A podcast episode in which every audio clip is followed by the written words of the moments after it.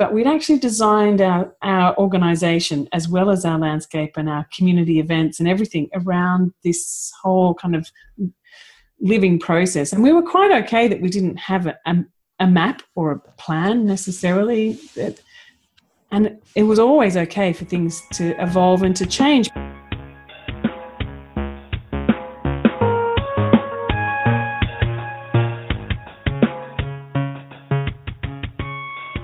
Well, greetings and welcome to the Making Permaculture Stronger podcast. This is episode number 13. Can you believe it? And today's uh, chat is, I'm very excited about. It's, um, I mean, I know I always say that, but I really, um, I was going to say I really mean it this time, but I always mean it. Just like the other times, today I'm very excited to bring you uh, an unbelievably rich conversation with Morag Gamble, uh, a new friend and colleague of mine who has been caught up in permaculture for many years, and I'm not going to. It's it's unbelievable the stuff she says. She gets she gets going. I get the message. I shut up, and she goes for it and just covers so much incredible territory. I'll I'll leave it at that. I'll chat with you again at the end, and hope you get even a fraction of what I get out of it. Oh yes, I was going to tell you one thing. During some of it, I noticed there's a bit of a thumping noise in the background, and I was thinking maybe it'll make, it'll be slightly less annoying for you as a listener if you know that that thumping noise was coming from very happy children. School holidays, they're running up and da- down the hallway in this um, in this house where I was sitting. Uh, hope that helps. It's not during all of it; it's just during a little bit. I don't think it's during the, what I found the best bits, so no no major stress. But there you go. Catch you at the end.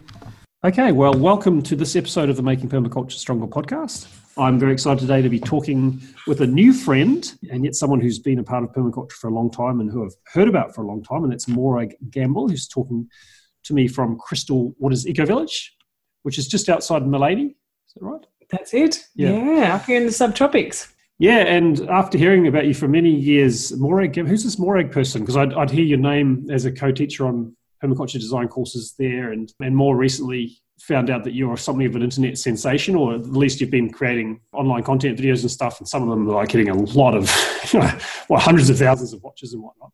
Yeah, it's a, it's an amazing world, permaculture online. It's it's really opening up a whole lot of opportunities to communicate beyond just the people in front of you, which I love doing. That's kind of my main focus. But all of a sudden, I've discovered another medium for communication, mm-hmm. and I'm yep. really enjoying the the connections that it's making and the friendships that I'm sort of able to cultivate through that. Mm-hmm. Fantastic. Yeah, I was throughout the chat. It'll be great to hear more about what's what's happening there. And we connected uh, about a month or so back at the 14th Australasian Permaculture Convergence. It was fantastic to meet you and some really rich conversations.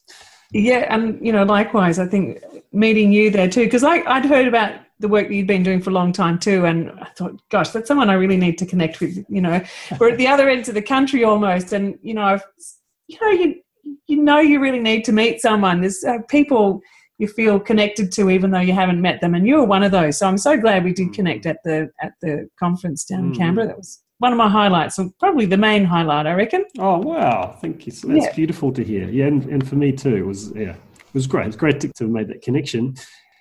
And so, yeah, we, we, we, there was no doubt that we'd continue to be in conversation, and part of that was to record this chat. And I thought we'd start today by, well, I thought I'd start by asking you to share a little bit about your, the history of your relationship with permaculture and where that relationship is at today. Sure. I mean, permaculture has been something for as long as I can remember. I think Bill started talking on on the radio and put out his books in the mid to late 70s and my dad had picked up on that and throughout I, that, I was growing up in the 70s and that was something that was always spoken about in our householders and held up as something really forward thinking positive for the earth for people ethical. It's this ethical thing that's happening. You need to hear about this. And he would tell me what he was learning as i was you know a 10 year old kid. And i think mm-hmm. in many ways that shaped my frame of reference for, for so many things about the sorts of things that I chose to do, the sorts of ways that I perceive things, uh, what I ended up, you know, working towards at uni as well.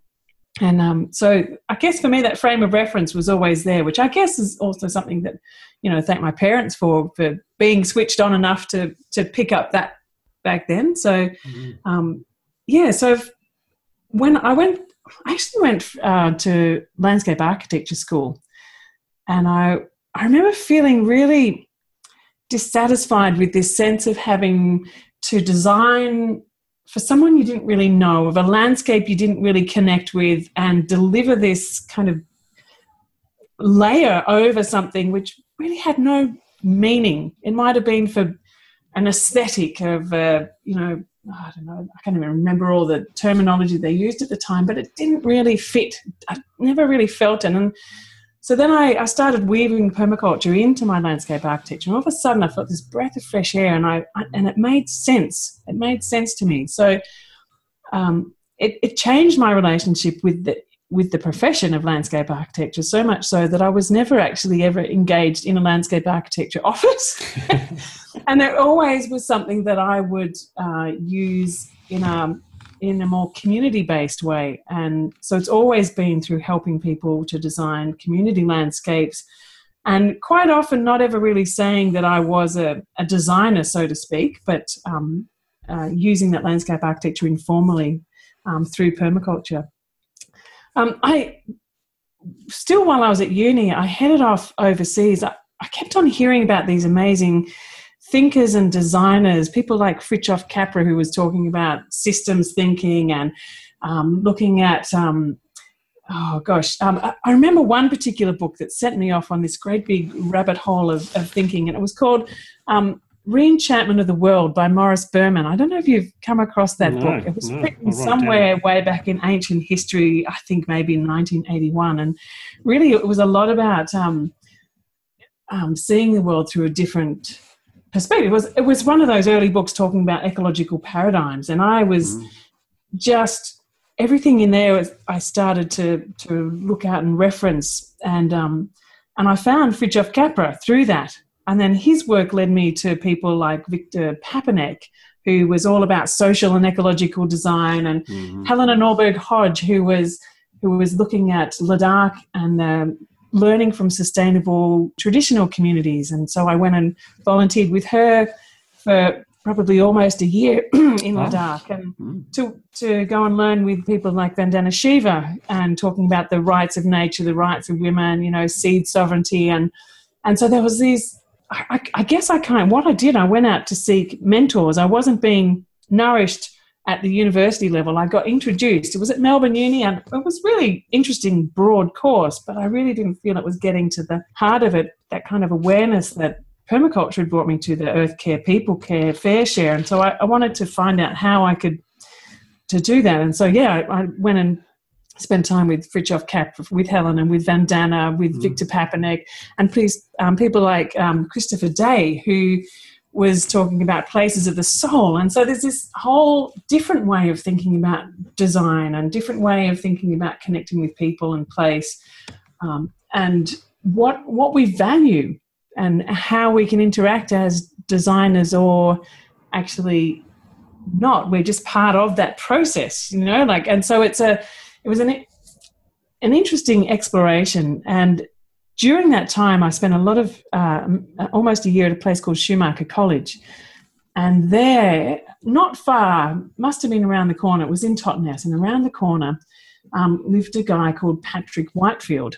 And he popped into the college every now and then. He would run these workshops. He's one of the sort of um, early adopters of permaculture, I guess, in, in the UK. And I remember him taking us on walks through the landscape, listening, listening to the land, and and taking people who on these journeys and it reminded me that permaculture was something that I really needed to, to dive into deeply again.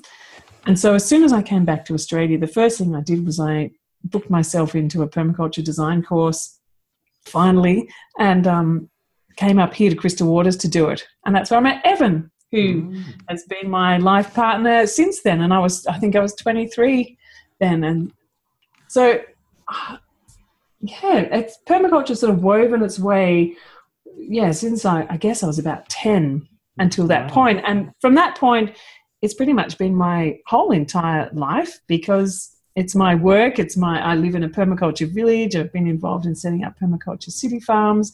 So I teach it, I design it, and I live in it, and I write about it, and I film it. And so it's a frame of reference for a way of living and a way of being and a way of designing. mm-hmm. without it being a dogma or a, you know something that can't be moved. For me, the sort of the the underlying philosophy and ethics and values and the, the kind of paradigm that it sits within really feel I feel at at peace with that and I have mm. a sense of wholeness with that that my life my my work my my home life my inner world my world with my children everything kind of can comfortably settle within that framework mm, mm, mm. so Beautiful. it's it's kind of a yeah it's an over yeah like i said it's not a it's not a, a dogma or a framework it's more just a kind of a I don't know. It's an, an interconnections between all the different parts. It weaves weaves my world together. Maybe mm. we should say it that way. That's yeah. beautiful, beautiful languaging around it. You know, I've never heard it put quite like that before. But you, like, was it a frame of reference for a way of being, living, and designing, and everything else you said? Wow, thank you. That was rich. and so it sounds like your your relationship with permaculture is a close relationship, and um, and it's going pretty well. Yeah, it is. It is. You know, and I think the thing too is that, you know, it's a little bit like living in an eco village. Some people I find expect that all of their needs are met completely by this one particular eco village. And if it's not all happening, then there's something wrong with the eco village. Mm-hmm. It's a little bit like permaculture. I feel, you know, like it's as a general frame of reference and a and a sort of an overarching way of, of thinking and a set of values. Most of it all kind of fits in. The bits that don't, that's okay. It doesn't all, mm.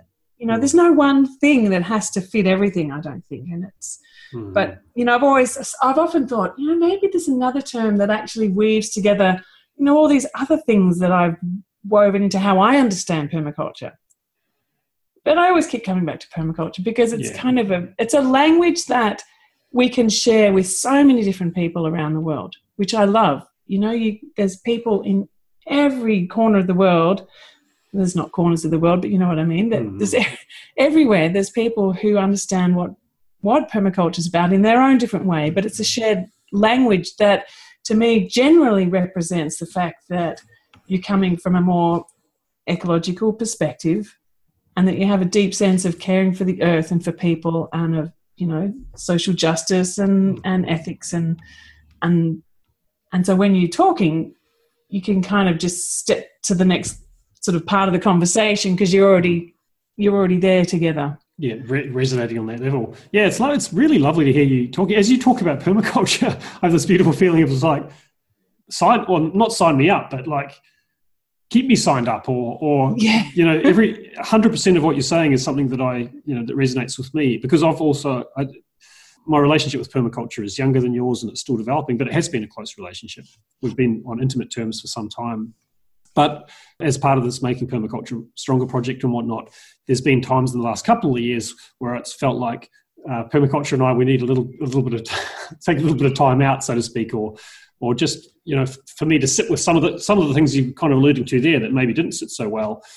And as you talk, it's like I realize, yeah, I think maybe it's when parts of permaculture start to think of itself as something more specific than it is, or something like that. Whereas mm-hmm. if it's that frame of reference level, it is it is it is broad and, and around an orientation toward life and ecological literacy and social justice and the other things you were you were mentioning, where everything yeah, else is kind of negotiable but it's a yeah, beautiful, right. it's a, it's a beautiful starting point of, of that conversation.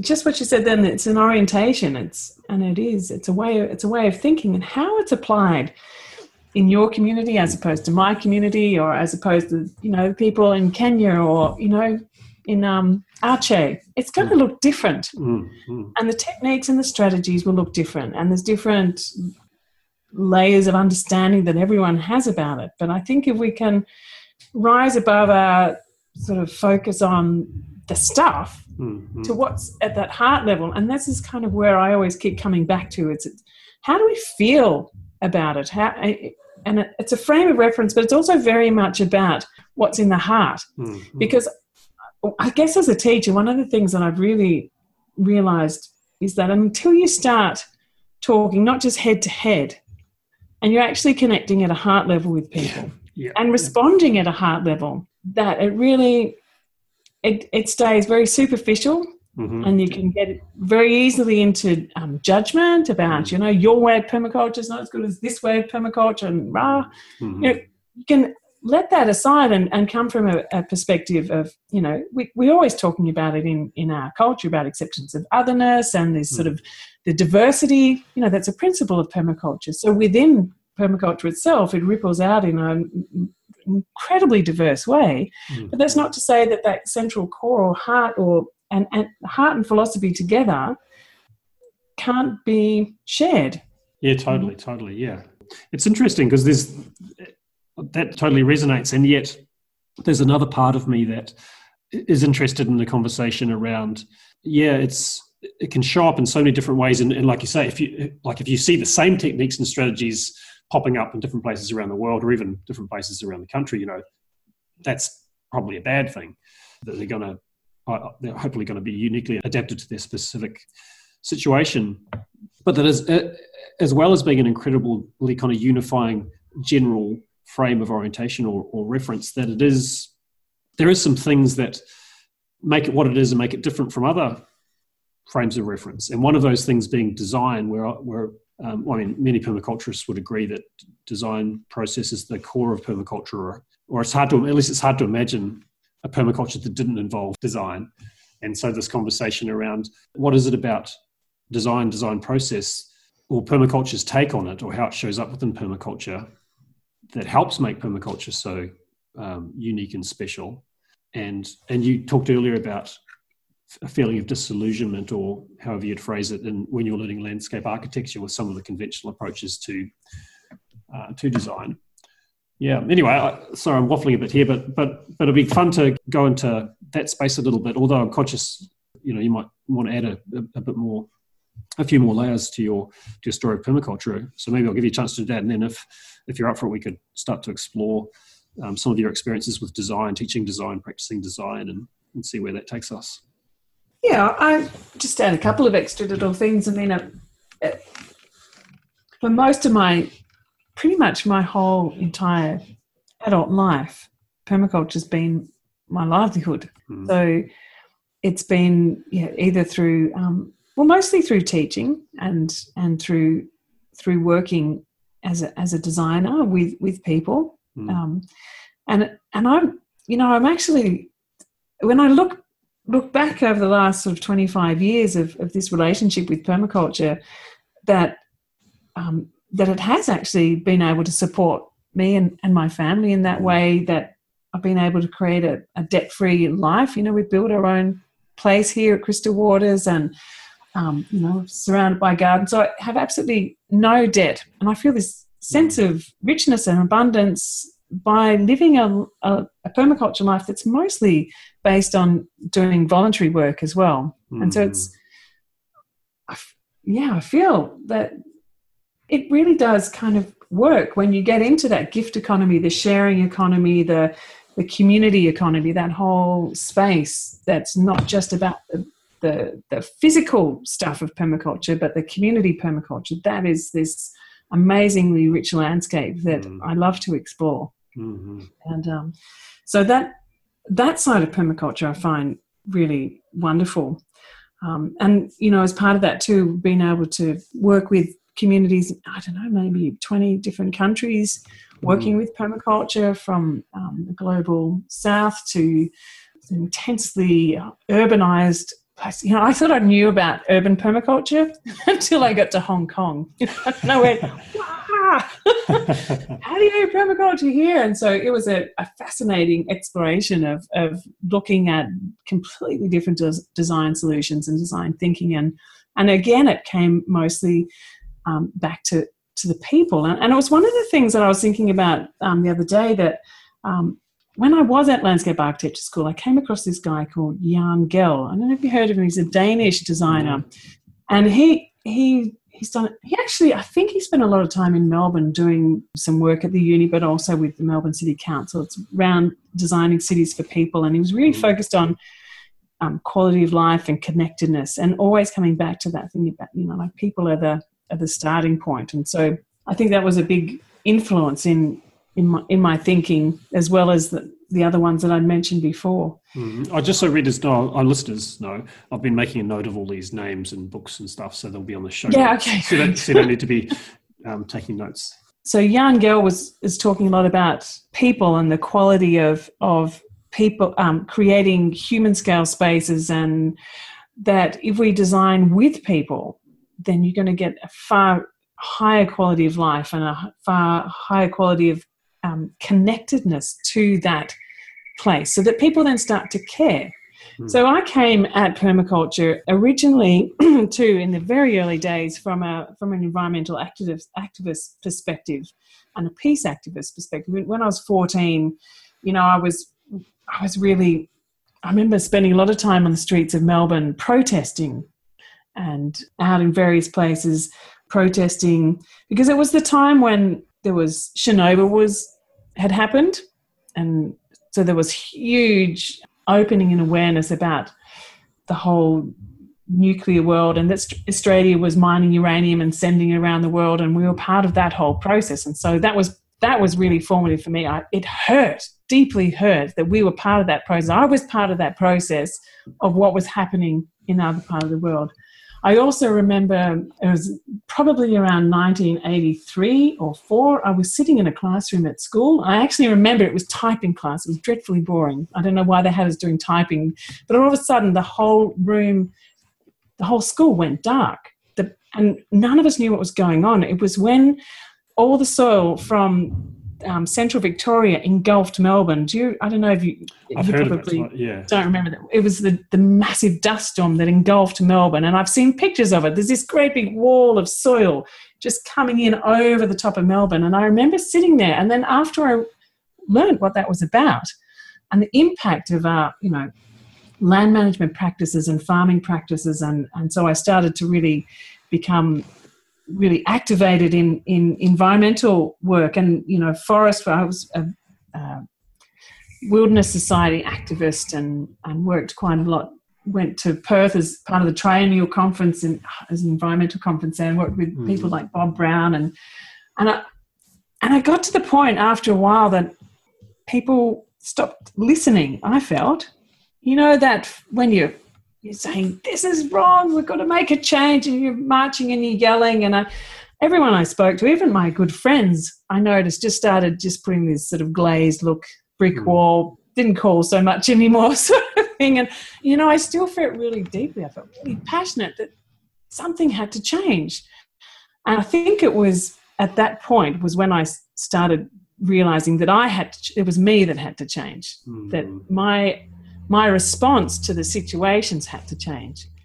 And it was then that i started to really i think realize the importance of things like permaculture as a, that positive solution approach to addressing people people in the landscape because one of the things that does worry me about permaculture sometimes or any design is that it focuses on the physical Mm. you know, how are we going to design the landscape? What are we looking at our water systems, our energy systems? How's the house going to look? And, you know, where we're going to fit the chickens? And, but what about the people? Mm. And it's really about focusing first on how we, we interact with all of those things is how it's going to make sense and how we connect and therefore care for and be stewards of and have a deep relationship with those things, unless we feel that deep connection, it's still all just stuff. And it's not going to resonate as deeply. People aren't going to be engaged. And so when I started getting involved in community projects after I'd done the permaculture course and I'd come back from places like Schumacher, I was trying to find like what makes sense of it. Like, okay, um, I know about permaculture and sustainable societies. What, what does this all mean here in my community back here in Australia? What does this way of life look like? And and so I just started. You know, it felt this huge thing I wanted to do, but I didn't know where really where to find it. So I just I met up with a couple of people who started talking about well, wouldn't it be great to start an eco village in, a, in the city? And I thought, yes, that's great. And then we started talking, and it just became too hard. Mm. okay, if we can't do that, what's the easiest thing that we can do just to do something together here, now? Mm. We went, Let's start a community garden. And so that's where Northey Street City Farm started out of. Oh, wow. And then the the vision started evolving and growing, and you know, we did this sort of collaborative design process, and um, you know, it, it just rippled from there over time. And it was through that process that I think I started to cultivate up this sense of uh, what was what I I, don't know, I started calling it citizen design, mm-hmm. and that that name has come out of just recently for me because uh, I, I, was at the Urban Agriculture Forum in in Melbourne um, earlier this year, and there was a lot of focus on um, urban. I'm um, sorry, citizen science, and I, was thinking that's great, and you know it's but a lot of the citizen science projects that I've been involved with. You know, we do water watch. Our kids are involved in a whole lot of different things. While we're homeschooling, the, the kids are gathering information and sending it off everywhere, but none of it ever came back. So it's this sense of we're we're we're citizen scientists and we're feeding in information, but it wasn't a two-way relationship. And so I know that there's many projects that are, and and that's great, but our experience of it wasn't. And I all of a sudden thought, well, actually, what we do is citizen design. It's actually about working with communities to think about, to design, to connect with, to engage, to co create spaces in common land that are by the community for the community so that people feel connected with their local space. It's not like having a designer coming in and designing a space for you or you know, or the government designers from the local parks department or designing it for you. It's actually you saying, This is what we want to create in this space.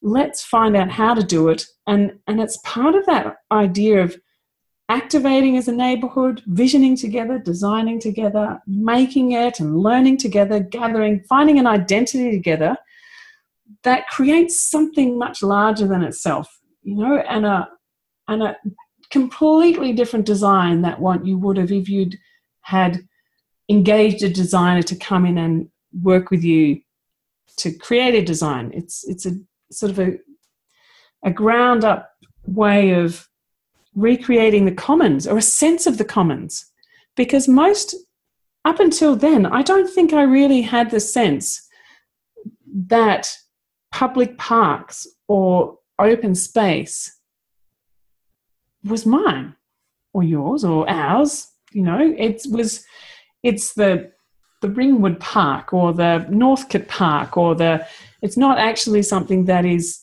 our commons, whereas it is. It is actually our space, our neighborhood space. And the more that we feel a sense of connection and belonging to it and are given permission and enabled to interact more deeply than just as a user, as a consumer, mm but actually a, as a producer of the how it looks of of what's in there the the structures that are there the plants that are there the food that's there the the community meeting spaces that are there it's it's really activating that kind of sense of citizenry and the reimagining of the commons and a reconnection to the commons and so i was trying to find terminology to actually differentiate it from necessarily like I love the idea of co-design, but it doesn't necessarily it wasn't particularly related necessarily to that that sense of reimagining the commons. You can mm. you can co-design various spaces separate from that. So I don't know whether it's useful having a separate term or not. It's definitely informed by permaculture. But anyways, something that popped out of my brain as I was on stage speaking at the Urban Agriculture Forum and I started talking about citizen design off the cuff. And so and I thought, okay, I'll follow that mm-hmm. and see where it goes. And and I actually don't know where it's going, but I, I've just finished writing a chapter that for a book about the um, urban agriculture in Australia, which uh, Nick Rose from Sustain has been editing. Um, it's going to be published soon by the University of Western Australia um, Press. Mm-hmm. Um, it's going to be coming out pretty soon, I think. So anyway, so that led me to write it. So it's actually in um, in print very soon. So it has a life. And I started exploring where else it's been, and I came across, it sent me back to people like Christopher Day of Places of the Soul. And he's he's written a lot about collaborative design in this community. And but that's sort of more about how to design buildings and schools and things like that. So it's similar but different. So they're all kind of connected. And then I came across this book which was called Developing um, Citizen Designers. Oh wow!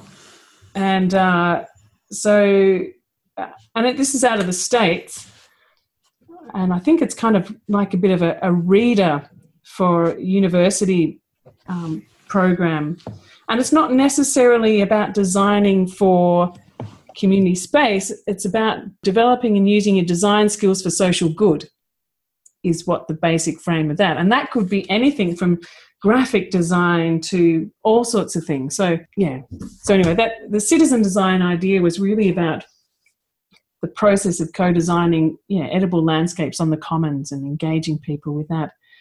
And you know, again two, I think it's not just about the designing side of it. It's about uh, sorry, it's not just the physical side, it's the process too. It's not just the what, it's the how. And for me, that's a really, really important part. And the, the successful projects that I've been involved in really have a, a focus on that because for me, that really helps to to cultivate that sense of connection and the eco literacy and the engagement and the resilience of that system. So if you're thinking about how to apply uh, systems thinking to a group or you know the, the permaculture principles and ethics to a group, it very much needs to to keep having this sort of self-regulating, reflective process that goes with that. Mm. Um, so, you know, just very practically and simply, as we were starting out Northey Street City Farm, think one of the most important parts was that every three, it was every three months we would have we would have a gathering around underneath the mango tree. There was no shelters or anything. It was just a whole lot of stumps with some pallets, and we'd boil the billy because there was no power. Mm. And um, it's kind of it was it was really I mean it's kind of amazing thinking about it. It's only 20, 25 years or something, but we were like carrying water from the from you know on buckets on our shoulders, like very urban peasanty type thing. but what we did was we we would sit down, we would ask ourselves, like, you know, how how are we so how are we feeling about how's it going? Like why why do you think all those volunteers that had come just didn't stay for long or how can we improve our process? And we would explore as a group, as individuals, we would give each other, you know, I never uh, until that point really um, seen myself as a leader, I don't think. I know I remember sitting in some of those meetings and someone someone, one of my elders, I would say, in that group, pointed to me and said, Well, I really see something in you about how how I'd really like to help support you to become a leader in this project. You know, as and I and I hadn't really acknowledged that before. I'd always sort of seen myself as a as a very active participant. Mm-hmm. Um, so you know, from a personal perspective, but also from a group perspective, I think that reflection process builds the strength and the resilience and the the, the um, sense of I don't know. There's something about that feeling deeply connected or a, con- a commitment to it because as a volunteer it's quite easy to kind of just come and go like what what is it that holds you to a place to a project to throw yourself into it so hmm. wholeheartedly mm. without any you're not getting paid for doing that you know sometimes it can be really hard you know the stuff that goes on that you have to work through what is it that holds you to that project to really feel and it, and it is it's that it's that sense of connectedness sense of meaning and sense of purpose by feeling deeply embedded in that place and that community. And it's, I think it's really very quite simple when you kind of look at it like that. So, how, as desi- designers, do we help to facilitate that process? Is always my question. That it's mm. not just about designing for, it's designing with, but not even that. It's about really cultivating those skills to be for people to be their own design. So if I, you know, if I and the three or four other people who are really deeply committed to the process at the start moved on, the whole thing wouldn't fall over. How do you build that resilience into a project so that it has a life of its own above and beyond the sort of the cells within it?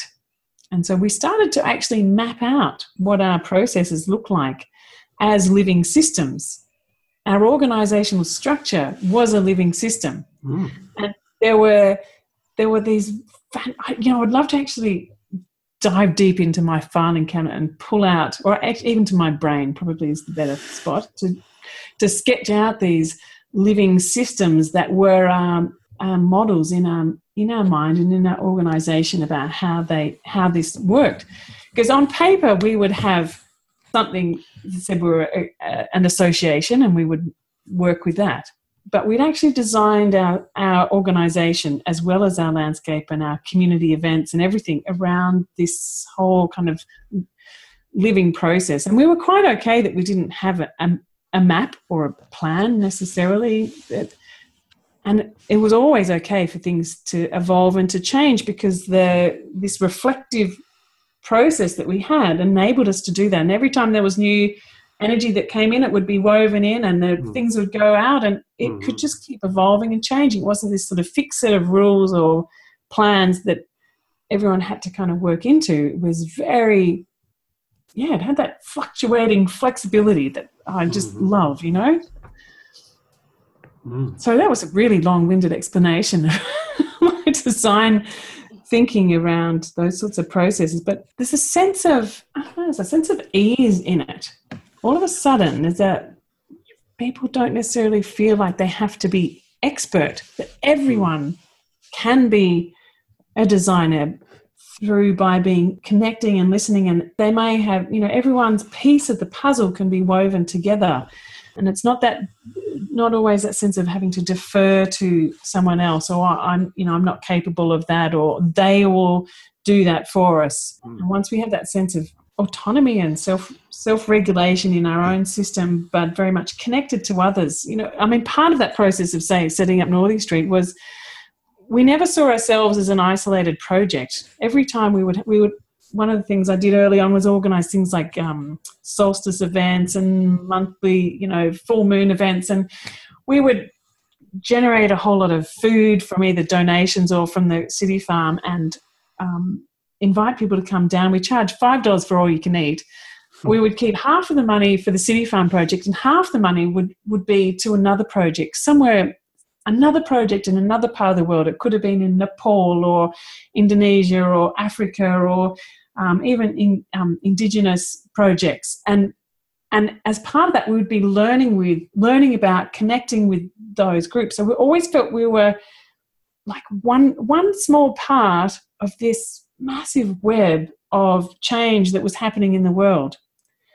And that's really empowering as part of uh, creating and designing, you know, permaculture projects in in community spaces. Is that also that you're not, yeah, you're not little cells. This whole idea of being self-sufficient on your own property it's it's just kind of opening that all up you know i guess my world of permaculture has never really been about that self-sufficient drive. It's always been about community self reliance as a whole, looking at bioregions, looking at um, cities or global connections, and, and finding patterns that connect. I've never felt that pressure like I have to do it all.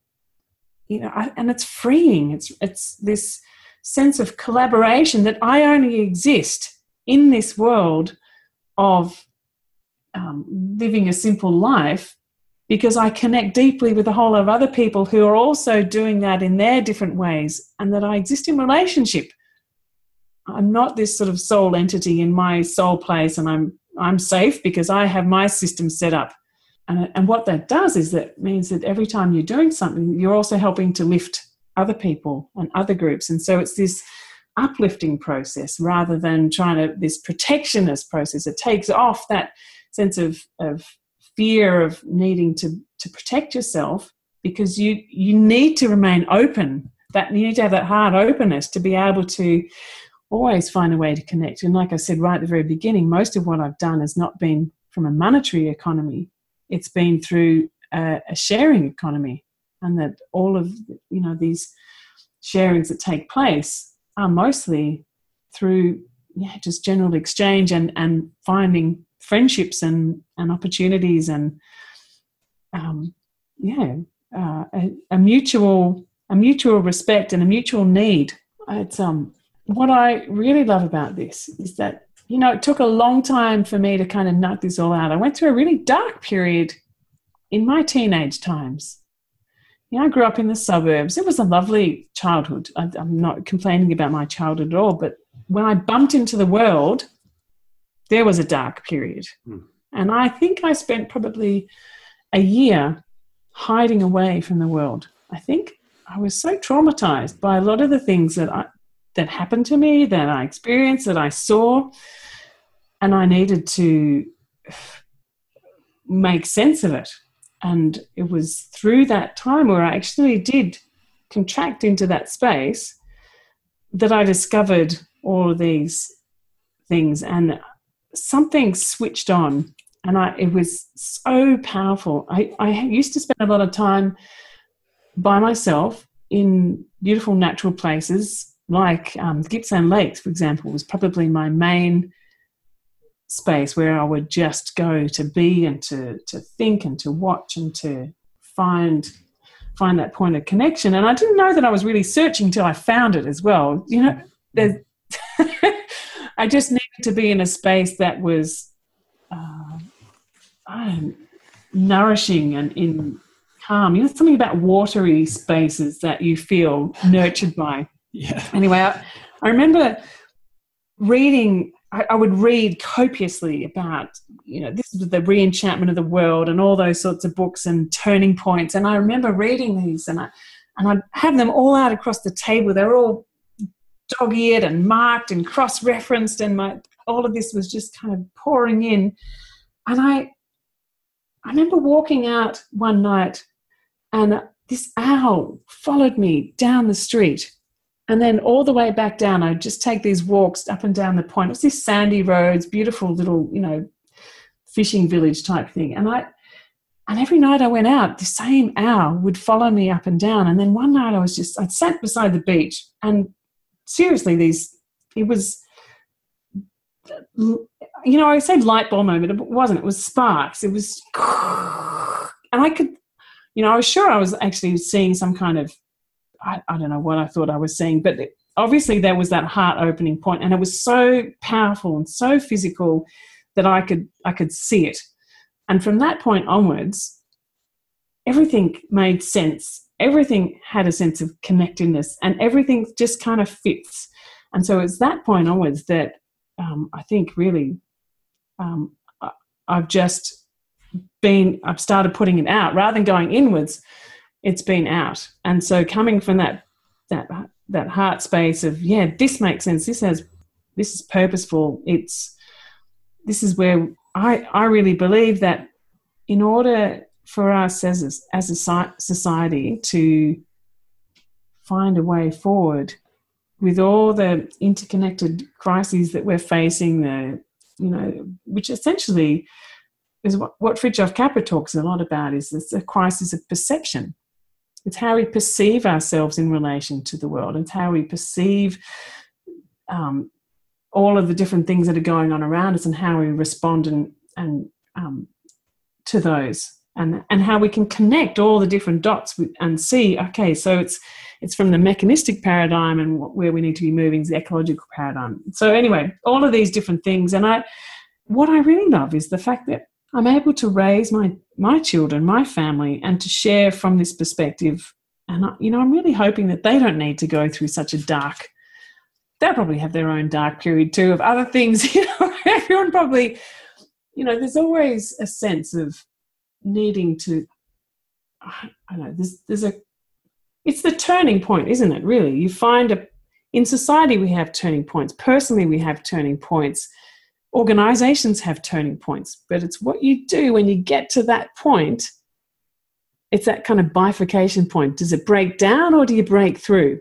And what happens at that point? And how do you nourish people at that point? And how do you provide people with uh, skills and tools and, and ideas and thinkings that you can feed into that? So if something like that happens, when they get to that point, they have the skills or capacities to break through rather than break down. And um, so I feel like you know raising a family in this environment and, and opening a house to people both online and and physically into this space to see okay there, there is another way to to live. You know we can we we have a house that looks kind of like a you know a, a queensland type house but yet we use you know a tenth of the energy a tenth of the water. We produce most of our own food. We can you know homeschool. We got no debt all these things. And so you know from a physical point of view it's an outward looking thing saying okay so if we want to make change it's possible to do things differently. And how how might that look? And i quite often think that we really do need those points of reference where people can go oh yeah it's not just a good idea it actually works too which is why I really love projects like community gardens and uh, you know community-based projects like um, the you know CSAs or you know even eco villages. They they in themselves aren't necessarily perfect, but they offer a sort of a portal to experience another way of being and I think really that's kind of what Schumacher College was for me too, in a way that it was an opportunity to enter into living in community, thinking ecologically, sharing, and in a way that I'd never done before. I grew up in the suburbs. That was my frame of reference.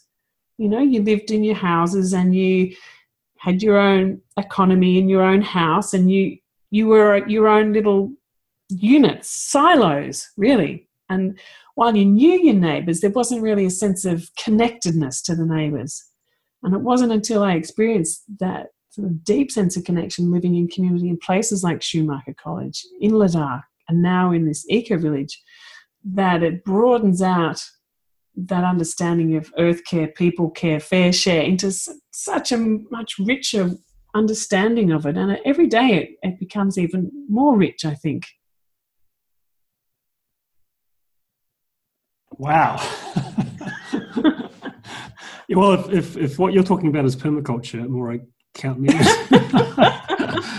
far out. You know, I, I, I didn't know what was going to happen today, and I, you know, I, kind of thought oh, I better be on my toes and ask the right questions and see if I can nudge the conversation into, into, into kind of the ballparks I know possible.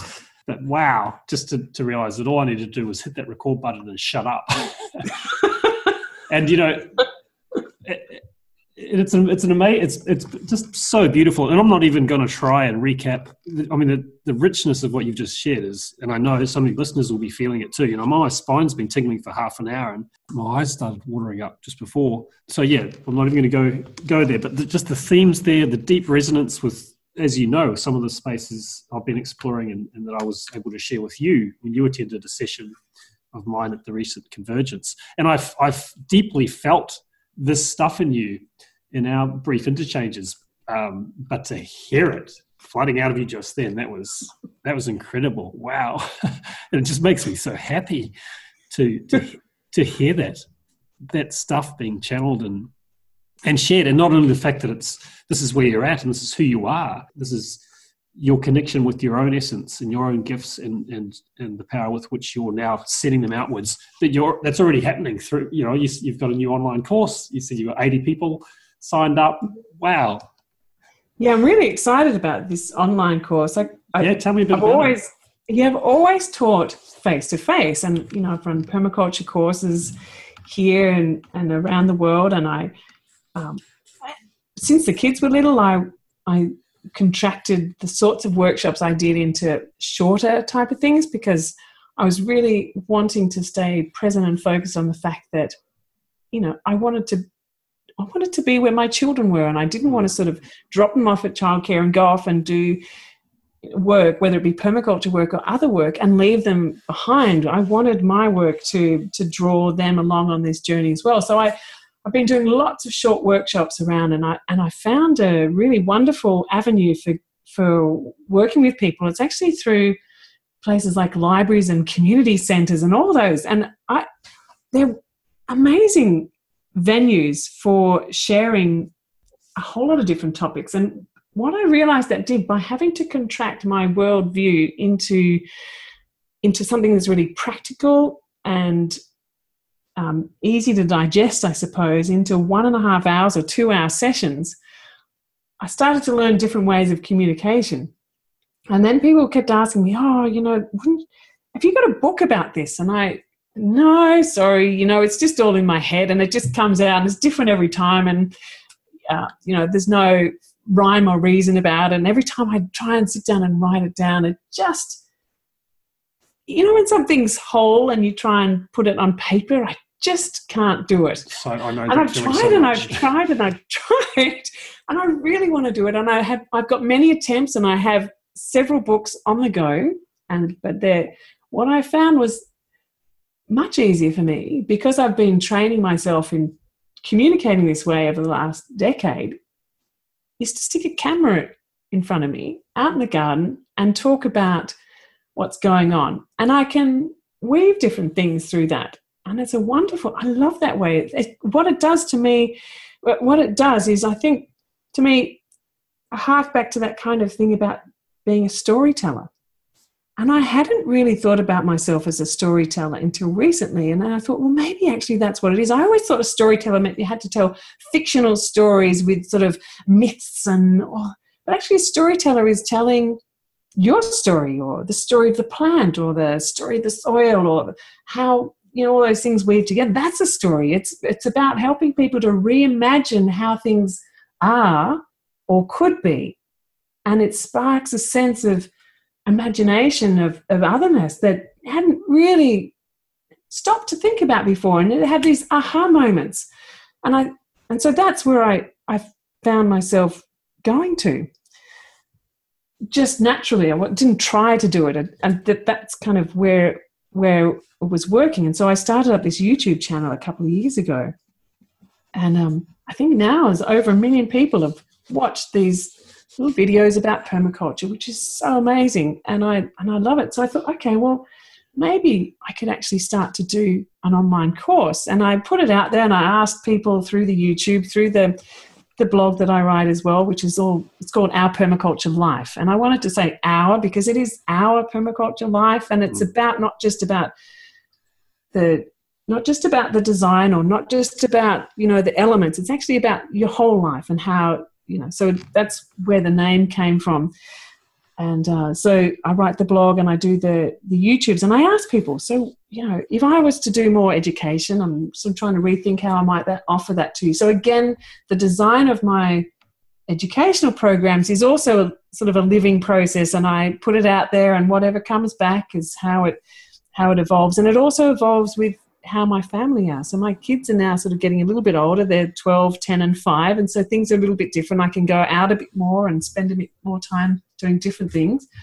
Um, anyway, the feedback was online because there was a lot of people who were hooking into what I was doing from all around the world. So I've spent the last year, I guess, probably trying to work out how to do this. And I just launched it the other day. And I'm really excited because there's like 80, 80 people who have signed up and they're forming already um, a real strong sense of community connection within that and encouraging um, people uh, are already self-organizing with um, organizing meetups and sharing of seeds and resources and ideas and inspirations and um, uh, at the moment we're kind of working on looking at our statement of intent and purpose and visioning and they're sharing that and so there's this cross fertilization that's happening from all different perspectives and and so I, I'm, I'm really excited about where it's going. So I'm also weaving together um, the permaculture design certificate with a, a permaculture teacher certificate, and and you know they're going to get all of this other stuff as well. There's you know I'm really trying to make it as as rich and as interesting, so you can kind of dive in as deep as you want to go, and um, part of what I'm working on doing too is is doing maybe some sort of little journeys to to connect up with people in different places and Mhm. and work with people as I go. Yeah.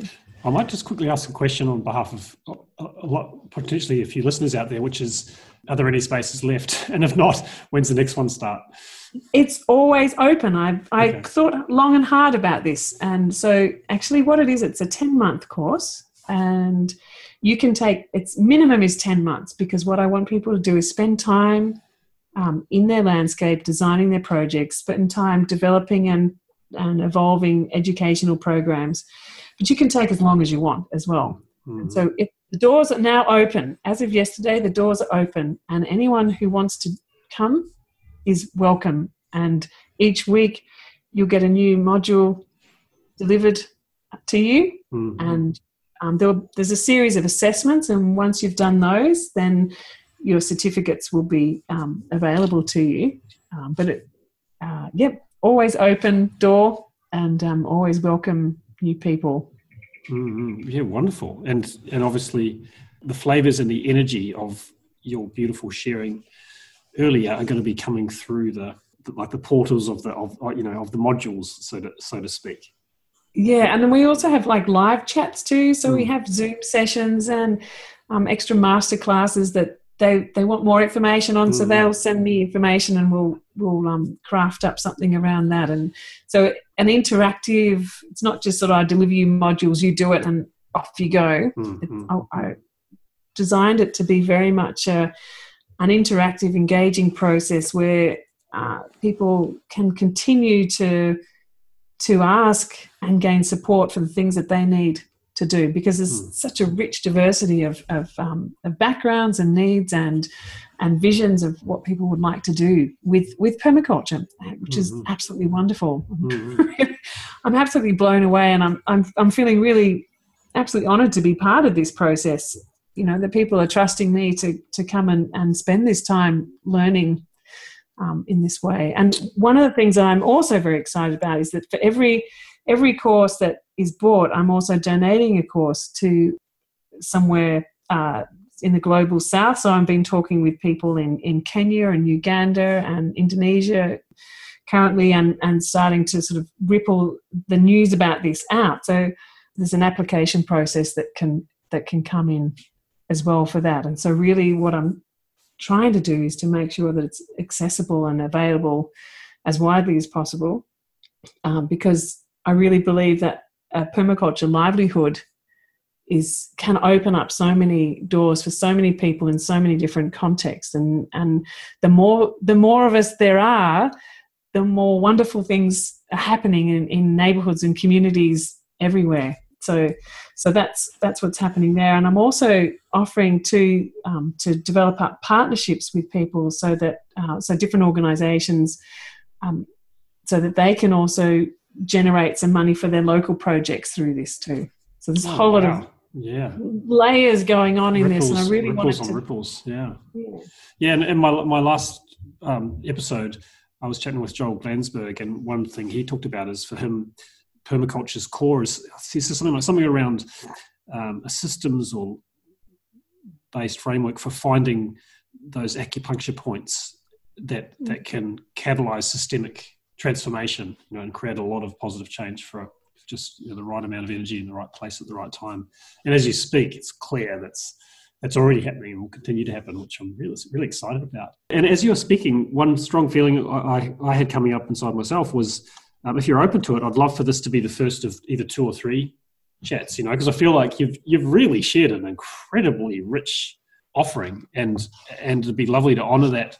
You know, maybe I could listen to it again and, and bring some of the, the messages together into a whatever package, and we could start the next one on that, and then, and then maybe go um, a bit more. Um, you know, look look at some specific process examples, and you know, get into the nuts and bolts a little bit more, and then just see where it goes from there. But I, I, I mean, that would be really valuable for me. Like, I'm so excited to explore the the deep overlap between what it is. You know, I've, I've been kind of the realizations I've been having, and you know, and all that, and and and so well, all of what you've been sharing, and and realizing how much I can I can learn from you. It's exciting. Wow, I don't have this feeling very often. well, I, I, would love to, and you know, I it's for me also. It's I, I, love to find people too that I can have these conversations mm-hmm. with. Yeah. It's a really nourishing thing, I think, to find people that you can bounce ideas off and mm. give feedback to each other. And and i think it, it is about that. You know there's there's different layers to the relationships that you need i think to feel whole. You know there's the, the day-to-day relationships that you have and there's the community relationships. And then there's the sort of you know the the philosophical relationships that you have. And there's all different sorts of relationships. And so you know this one that we have I find really important and really nourishing. And I, you know, there was sort of a, a, a layer of that missing in my life. And so thanks, Dan. oh, very reciprocally felt. Yeah. Yeah. And wow, almost just want to go and take a bushwalk or something, you know, just let all these lovely flavors percolate and so on. Yeah, seriously, I don't usually do this. Like I took all these notes. It's, it's like, yeah, just so much of what you were saying is was around designing with, not for, but even beyond that, care. You know, creating care and connectivity, and, and remind me of something another colleague, Bill Reed, said recently about a healthy process. Is part of its point is to support people to fall in love with life again yeah, you know, to, be, to come alive again and to be empowered to and the, the stuff around public space this is our yeah. space you know and and and we have the ability to take responsibility for shaping it and that's exciting and that puts us it is it? that's the pulse of life and the process itself how you're talking about that being alive a living system and, and that sense of ease yeah which i felt yeah. so clearly like i don't need to be an expert it's not hard anymore it's it's effortless it's beautiful yeah just, yeah, you know, it's like it's it's it's it's enriching and energizing rather than draining to yeah. to let the process you know, live. When you feel that and you feel that ease and you feel that joy, mm. I think there's a sense there's something that ripples out and connects and yeah. infuses, and then you you feed off each other with that kind of you know the word happiness kind of gets thrown around so much, but there is that deep deep mm. sense of happiness and joy, and I and I mm. feel that when I'm mm. working in that space, and mm-hmm. and I, yeah. I, just I love it. You know, mm. that's why I keep coming back for more as well. I know, you know, I have this deep sense that there's a real purpose in it, but it's also this deep sense of of joy and and um. Mm-hmm. I feel like I feel like I you know I know at that time I was telling you when I was sparkling, mm. you know, things were starting to at the same time there was another there was the flip side to that when i started to do things that were not connected with that i would feel like this inner deep pain and and i've since that point i've tried to keep that as a reference you know when i feel the sparkly yes things are mm-hmm. flowing connecting and snap snap it's all mm-hmm. working when you get bogged you know and you know you know it mm. before you feel it before you know it mm-hmm. yeah. and i think the more we can start to really connect in on at that at that sort of whole body level of knowing, totally, um, yep. we yep. you know we can start to yeah prevent our own crises and health issues. Mm. oh, so much so. Oh my god, yeah, I've been really going deep into all of that lately. Like, and that yeah, happiness, that aliveness. Which yeah. can, I'm sort of becoming addicted to. Like I'm becoming addicted to being alive, you know, and, and, realize this is what well, it that's a good thing to be. Yeah, yeah, it's a great thing. feeling of to be a life you know, junkie. Yeah, but it it um it's contagious. Yeah. Oh, so contagious. Yeah. Yep. for sure. And I yeah, so I mean, I don't know if you're feeling, but it was probably it feels like probably a pretty good place to to wrap it up. I'm not sure exactly how long we've been talking, but it feels like a, a good chunk. Over an hour, I think. It feels yeah, like an hour. Whatever it was. Yeah, yeah. I was time time disappeared there for, for a little while. All right. see you. See get, you soon. Yeah. Get some sleep tonight. Yeah, thanks. Bye. Thank you. Wow. What can I say? What can I possibly say about about that? Um, Morag blew me away. And I um, would be very surprised if at least a high proportion of you listeners out there uh, weren't similarly blown away. Now, I'm pretty sure I caught all of the names and books and all that and links and stuff that Morag referred to, you know, so you can find those in the show notes the page on making permaculture stronger where this this episode is released. You can track down Morag at ourpermaculturelife.com, ourpermaculturelife.com, and access videos, courses, um, lots and lots of stuff, lots of great content. As always, you can leave a comment or catch similar episodes and read stuff in permaculture on this this kind of genre uh, at the makingpermaculturestronger.net blog. You can also send a message. Always lovely to hear from you. This is a bit of a, um, a Uh, obviously a passion of mine. It's a hobby, something I fit in where I can, and one thing that helps keep me motivated and energize me to keep teeing up the next interview and all that kind of stuff is when I get word from the universe that the universe is appreciating the effort. no pressure, but see how you go maybe, maybe that maybe that will push a few of you across the line. Not that I'm complaining. So many of you are getting in touch, and very very grateful for that. I'll stop going on, and I'll hope to catch you on another episode very soon. Okay, bye.